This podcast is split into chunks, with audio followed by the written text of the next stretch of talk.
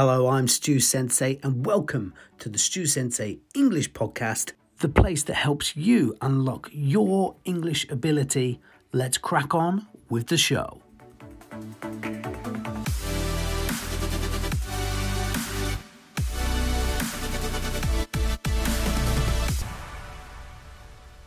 Hello and welcome to the Stu Sensei English podcast with me, Stu Sensei. Today we have a special guest. We have Lucy from English with Lucy, and today uh, we are going to be talking about learning English and whether speaking with other learners affects your English level. Let's get into it. Many uh, students obviously want to improve their understanding when speaking to different people um, and there's a huge focus, as you mentioned earlier, on the native speaker and the way that a native speaker speaks. Do you think that a student has to speak with native speakers in order to improve their English? Oh, what an interesting question. I mean, it's often the goal, isn't it? Students want to speak to native speakers to test out what they've learned. And I'm actively learning Italian at the moment, and I'm desperate to get over to Italy and have a chat with some locals there. Is it vital? Is it an essential part of learning a language? No, but I think it's a fun part of learning a language. Um, it's not something you have to do, it's something that's nice and fun to do. The reality is, in English, I, I, think it's now probably the majority of speakers of English in the world are not native. I don't know the yeah. numbers on it. Yeah, is true. that true? Yeah, well, so there, it's like a fifth. Answer. I think a fifth is native speakers and the rest are not. Well, there's our answer there, isn't it? Mm. It's not at all necessary because I guess the majority of people who are going to be speaking English will be speaking to other non-native speakers. Um, yeah, I would say see it as a, a fun thing to test out. Um, but not something you necessarily need. And the same goes for native and non native teachers. I get so frustrated with um, people only wanting native teachers um, when the reality is sometimes it's fantastic to have someone who's been in your shoes and has gone through that language learning process. The best grammar teacher I have ever met in my life was or is she's still alive thankfully um, she's um, french and because she went through learning that grammar she's amazing at communicating it to students and she trained me to teach grammar when i was um, in teacher training. Um, yeah nice to have not need to have. How about other learners? Is talking with other learners because I, I feel sometimes that um, some students have some negative feelings towards speaking with other learners. They're worried about speaking with a person one time will completely change their grammar uh, will completely change their pronunciation and things like this. And I've had people say this to me, but do you think that that's such an issue? I think that is quite a small minded approach. Um, and I think, you know, they need to think you're better than that. you're not going to be ruined by one conversation with someone who makes a grammar mistake. You'll be fine. Um, no, I think when we learn languages, we're always asked to turn to your partner and to discuss with them. Um, it's really good to share the errors you've made you're in the same situation. And also see if you in your head can notice um, or pick out the errors that someone else is making. Um, that's a really obviously don't tell them necessarily unless they ask for it but it's it's quite a good activity. So you can learn from them. Um, but no i don't think students need to worry about their english language skills suddenly being taken away from them because they've had a conversation with another learner.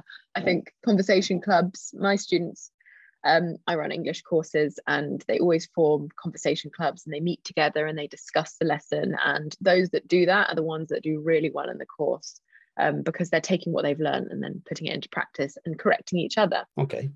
Yeah, that makes a lot of sense because I, I find that kind of, like you said, of the thinking is misguided, probably is the best word.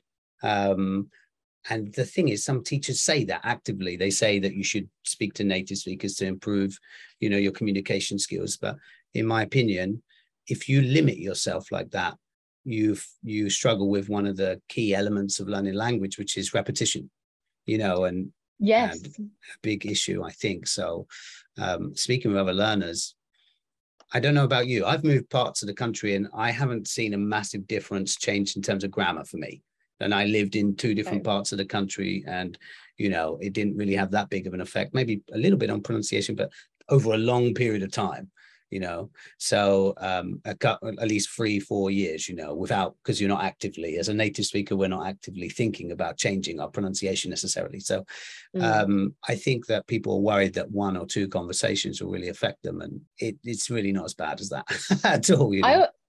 I, I also think you need to pick your battles because I mean, I don't actually know of many situations outside of an English speaking country where you're going to find a room full of native speakers who are willing to chat with you and correct your English for you for free. Yeah.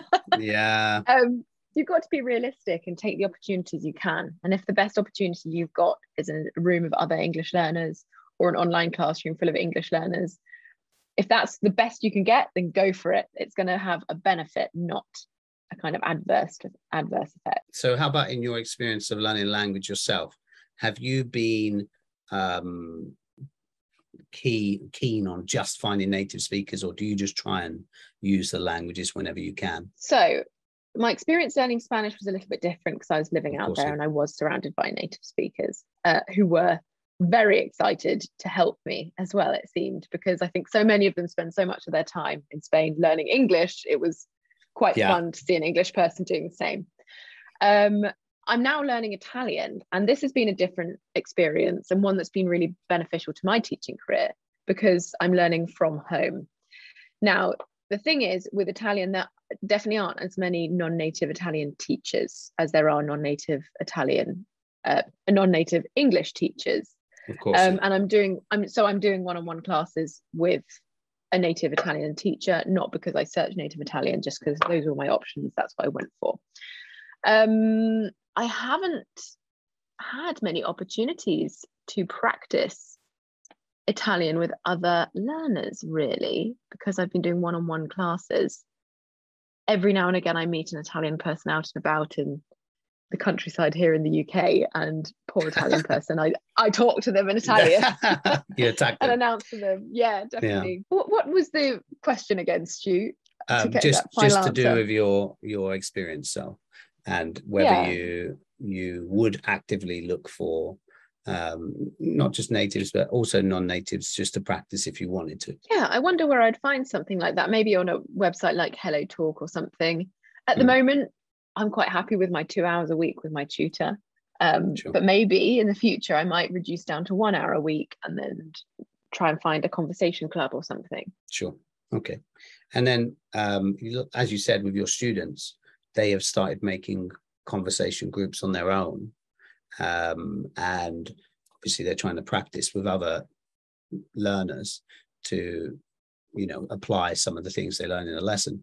Have you seen have you seen that make a big difference to their language skills? Yeah, so what we do is we give a prompt, like mm-hmm. a little worksheet, because with students online, a lot of if you had all the money in the world, you could do so much, couldn't you? But it's all about finding cost effective ways of carrying on the learning outside of the classroom. So we create little prompts for them to then take away into their groups that they form themselves. This is going to be a key part of our new B1 course that's coming out. And yes, the really the most important thing is those students seem to really stick around. They form part of a community. They really enjoy the learning process. And they've almost got a sort of, uh, what do you call it? um, accountability group where yep. they know all their friends in the group are going to be there. They're on their WhatsApp group. They don't feel like going to Conversation Club, but they will because they know their friends are there.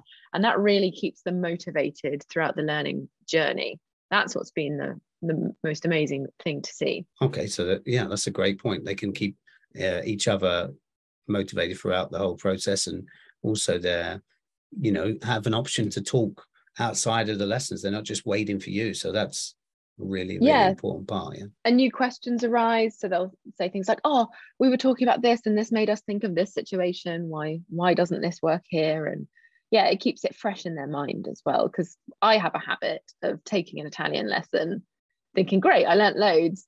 And then I get to the next one and I realize I haven't gone over anything. I haven't even been thinking about what I learned yeah, in that lesson. sure. lesson. I have done that many times in Japanese. Yeah. And um that's that prevents them from doing it.